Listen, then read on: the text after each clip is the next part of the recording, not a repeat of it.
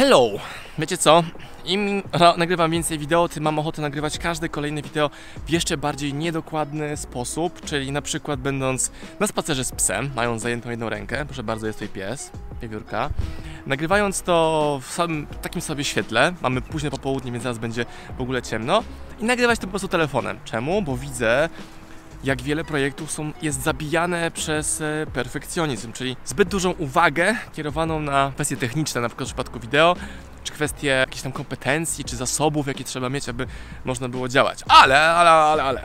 To wideo jest nagrane dlatego, że mam dzisiaj bardzo inspirujący case study dla Was, marketingowy. I opowiem Wam o tym jako o zjawisku bez konkretnego mówienia, jaka to jest branża, czy coś, bo to nie ma żadnego znaczenia. Byłem teraz na pewnym evencie, no i spotkałem tam e, dziewczynę, która zajmuje się jakąś tam branżą. No, w każdym razie, e, wydała książkę. No i ta książka sprzedała się w kilku tysiącach egzemplarzy e, w szerokiej dystrybucji, co oznacza, że po pierwsze dostała bardzo małe grosze za to wynagrodzenie jako autorka, ale to jest ok. Natomiast jej argumentem do tego było to, że e, interesują ją zasięgi, które wygeneruje jej książka szerokiej dystrybucji, ten słynny Empik. To mogą być inne księgarnie, to wcale nie musi być Empik. I teraz tak. Zapytałem, co jest w ogóle jej celem. Zasięgi, dystrybucja, budowa mocnego brandu. No i wymsknęło mi się trochę, może niepotrzebnie, bo nie byłem o to proszony, takie zdanie, że przecież dużo ważniejsze jest to, czy te książki są sprzedane prawdziwym fanom, czy jej fanom, bo prowadzi bloga, ma YouTube'a, e, wielkości nawet podobnego do mojego YouTube'a.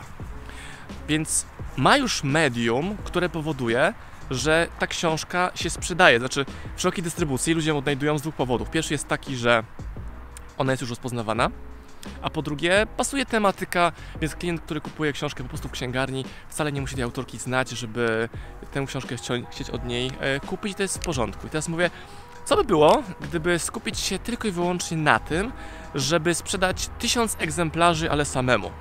No ale to, no, to jest bez sensu, no bo przecież 1000 egzemplarzy samemu versus 7000 egzemplarzy, no to to jest w ogóle jakieś nieporozumienie. Czyli lepiej jest sprzedać 7000 egzemplarzy, czy tam 10 czy 15. No właśnie, kurde, nie. Mówię o moich doświadczeniach. Czyli w moim odczuciu moc sprzedaży 1000 egzemplarzy samemu versus 10 tysięcy egzemplarzy w szerokiej dystrybucji jest kosmicznie większa. Na pozór wydaje się być nielogiczne. I wcale nie chodzi o książkę, to może być dowolny Twój produkt, który wkładasz w szeroką dystrybucję. Robisz kosmetyki, wkładasz je na przykład w sieć partnerską, która powoduje, że więcej tego per sztuka sprzedajesz, tam per, per miesiąc sprzedajesz, ale nie budujesz swojej bazy mailingowej, nie budujesz swojej bazy kontaktów, nie budujesz u kliencie poczucia, takiego nawyku wręcz, że te rzeczy może kupić e, u Ciebie. I czym to procentuje? Że przy kolejnym launchu, nowym produkcie potrzebujesz dokładnie to samo zrobić, czyli raczej dzielić się dużą marżą, ale bez budowania brandu.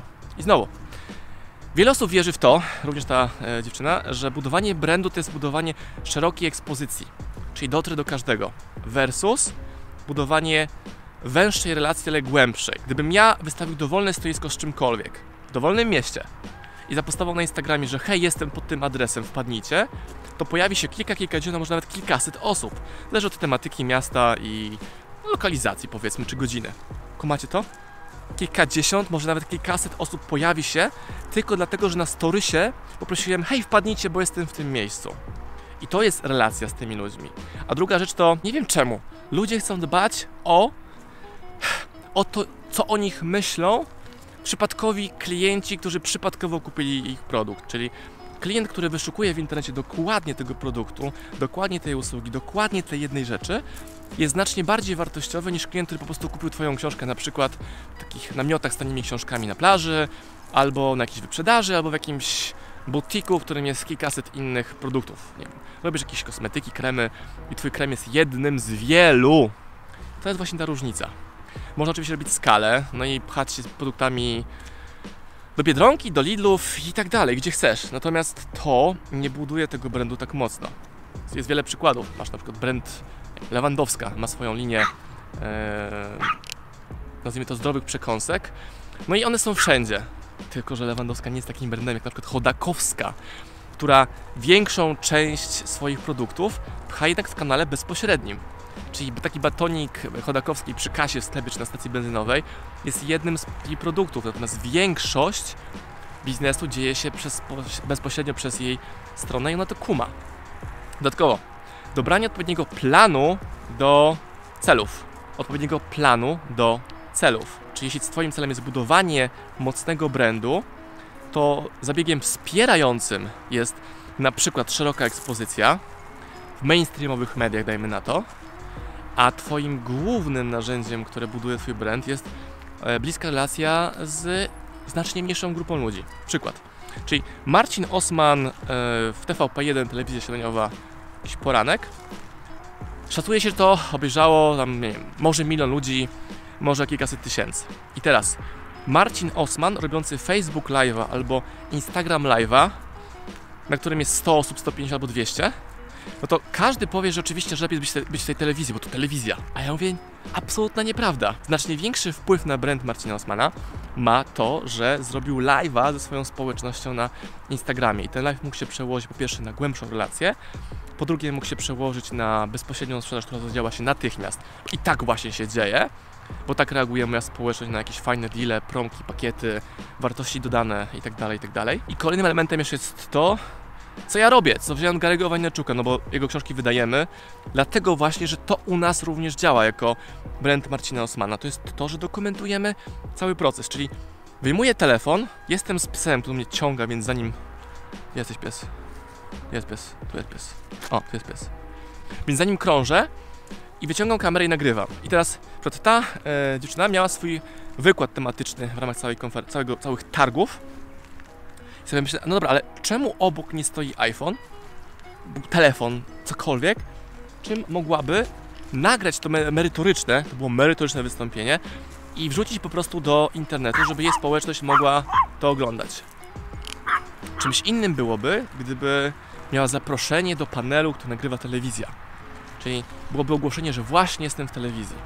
Ale znowu, znacznie głębszą relację i to mam sprawdzone na, na, sobie i moich znajomych, którzy skutecznie działają w internecie, jest to, że znacznie większą relację zbuduję dając bezsprzeczną, nieprzerwaną wartość, w moim przypadku edukacyjną, inspiracyjną dla mojej społeczności.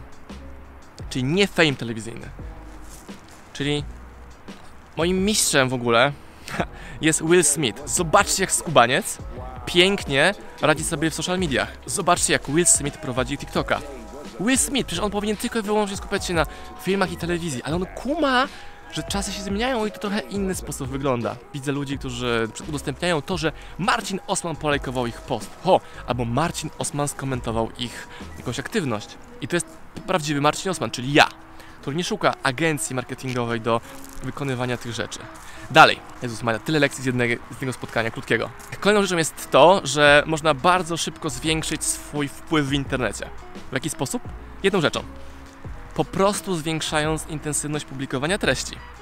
Czyli ta dziewczyna, którą widziałem dzisiaj, ona publikuje tam nieregularnie na Instagramie i jeszcze bardziej nieregularnie na YouTubie. Na przykład myśli, że nie ma czasu. No dobra, ale ma czas być na tych targach, ma czas być e, prelegentem na w ramach tych targów, w ramach e, wystąpień merytorycznych, na których tam było 20, może 30 osób, a jednocześnie nie ma czasu, żeby łączyć kamerę i opublikować to dla ludzi, którzy oglądają ją w tysiącach, bo ma filmiki na YouTube, które ma nawet kilkaset tysięcy odsłon. I, I, chcę Wam pokazać tymi przykładami, jak wiele szans ludzie tracą i gubią, czyli przez samo zbyt małe, zbyt małą częstotliwość publikowania treści zmniejszają sobie szanse na to, aby ten sukces po prostu e, osiągać, nie?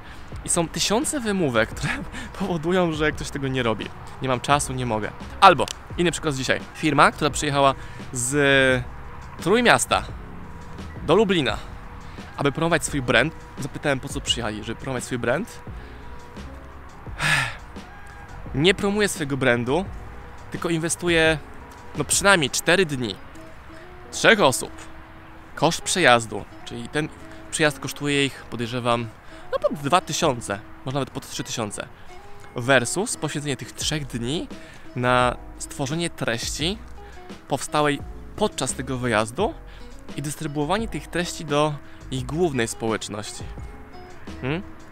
I i znowu nie chcę podawać dokładnie przykładu, jaka to była firma, bo to nie ma żadnego znaczenia, ale stoi obok nich, podchodzi klientka i mówi, że prosi dwie wody, a wody nie mają nic wspólnego z tym, czym jest ich brand. Albo wykorzystanie takiej imprezy do powiedzmy zarobienia kilkuset złotych, bo czy ktoś tam zarobił kilka tysięcy? Wątpię, albo bardzo nieliczni. Do tego, żeby zwiększyć ekspozycję, więc po prostu, kurde, daj ludziom te towary za free. Po prostu. I jeśli jest event, który jest eventem takim sobie, bym powiedział, no to jeszcze łatwiej jest to robić. Jeszcze prościej, można dawać, można zbierać maile, można dawać e, promokody, można rozdawać rzeczy w zamian za zdjęcie na Instagramie, e, można stworzyć wywiady przed tym, po tym, w trakcie i tak dalej. No, dziesiątki rzeczy, a ludzie tego nie robią, bo mają takie przekonanie dziwne na temat tego marketingu, że marketing powinien dokładnie tak wyglądać, a nie inaczej i nie są otwarci na to, żeby po prostu pogadać z ludźmi. Po prostu dać im coś za free, po prostu zebrać dane i tak dalej, i tak dalej. I nie wiem skąd to się bierze, to jest kwestia, no muszę taki brand budować, muszę budować ekspozycję, muszę to, muszę to. Gówno prawda, wcale nie musisz. Może działać w zupełnie inny sposób. Tak jak właśnie przedstawiłem Ci tym wideo, które ma 12 minut, jest nagrane na spacerze z psem. Hmm? Pomijam fakt, że mam w dupie to, że ludzie się na mnie gapią jak na dziwaka, że gadam do telefonu e, i się nagrywam. To nie ma żadnego znaczenia. To jest kolejny element tworzenia kontentu, na który, który paraliżuje ludzi przed tworzeniem e, treści. I tak dalej, i tak dalej. I znowu, czy, czy to jest moje jakieś dziwactwo, że to widzę? Nie. Jestem też klientem, który na to e, patrzy w sposób marketingowy, czyli co oni muszą zrobić, aby jeszcze lepiej mi to sprzedać. Pomijam kwestię nawet oznaczeń dobrych. E, autorka miała na swoim stysku książkę, ale ta książka w ogóle e, nie było jasne, że to ona jest autorką tej książki. Po prostu jakaś tam książka w tematyce, której były te targi i tak dalej, i tak dalej. Czemu tego nie poprawić? Albo czemu proaktywnie nie ściągać klientów do swojego stoiska? Robiąc degustacje, zdając próbki, zagadując, po prostu zagadując. Mało tego, na takich wydarzeniach również można spotkać ludzi, którzy, którzy na znacie z internetu. Tak mi się dzisiaj przydarzyło, kilka razy by the way, że jeżeli kogoś widzisz, kogo znasz z internetu, z telewizji, z prasy, whatever, no to jeśli go widzisz, to to jest idealny sposób, żeby zagadać do niego i porozmawiać na temat potencjalnej współpracy i tego, co razem możecie zrobić, bo on jest obok ciebie. I często też mam takie wiadomości, no bałem się podejść do ciebie, wstydziłem się. Jakie bałem, jakie wstydziłem, to jest twój biznes, który musisz rozwijać. Jeśli oczywiście chcesz go rozwijać, a mam znowu wrażenie, że ludzie robią wszystko to, co da im poczucie rozwijania się, a nie rzeczy, które są potrzebne do robienia. Pozdrawiam, e, Marcin Osman and psi redaktor ze spaceru. Nagrywali, nagrywali wideo dla Was. To jest tak gęste jak nie jeden kurs o robieniu biznesu w internecie. Polecam się. Do usług. Za darmo! Za darmo! Czytaj, działaj, wdarzaj. Marcin Osman.